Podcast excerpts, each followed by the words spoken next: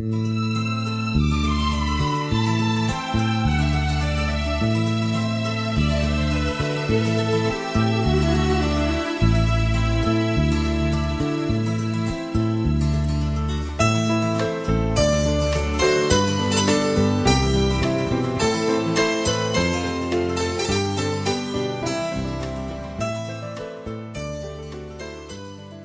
ساختمون کتابخونه انگلیس مثل خیلی از ساختمونهای این کشور یک بنای خیلی قدیمیه که حتی تعمیرش هم دیگه فایده ای نداره.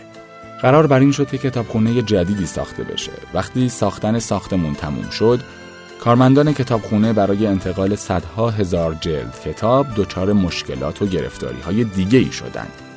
یه شرکت حمل و نقل اساسیه از دفتر کتابخونه مبلغ 3 میلیون پوند دستمزد خواست اما چون این مقدار هزینه زیادی رو به مسئولین کتابخونه تحمیل می‌کرد اونها نمی‌تونستن قبول کنن و بنابراین جواب منفی دادن. می‌دونید که بارندگی در انگلیس همیشه درد سرسازه اگه کتاب ها به زودی منتقل نمی‌شد خسارت سنگین مادی و فرهنگی برای وزارت فرهنگ انگلیس به بار می آورد رئیس کتابخونه به قدری ناراحت و نگران بود که مریض شد.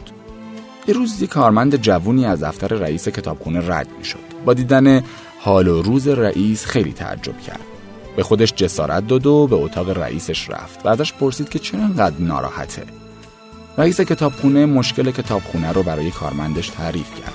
اما برخلاف توقعش کارمند جوون گفت نگران نباشید سعی می‌کنیم مشکل رو حل کنیم روز بعد در همه شبکه های تلویزیونی و رادیویی و روزنامه ها آگهی داده شد که همه هموطنان می‌تونن به رایگان و بدون محدودیت کتاب های کتابخونه انگلستان رو به امانت بگیرن و برای تحویل هم آدرس محل جدید کتابخونه اعلام شد.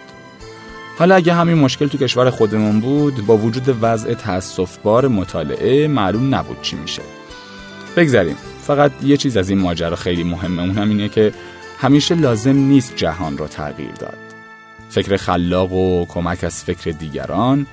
حتی کسایی که باور نداریم ممکنه مفید باشند می‌تونه نتایج فوق‌العاده‌ای به دنبال داشته باشه.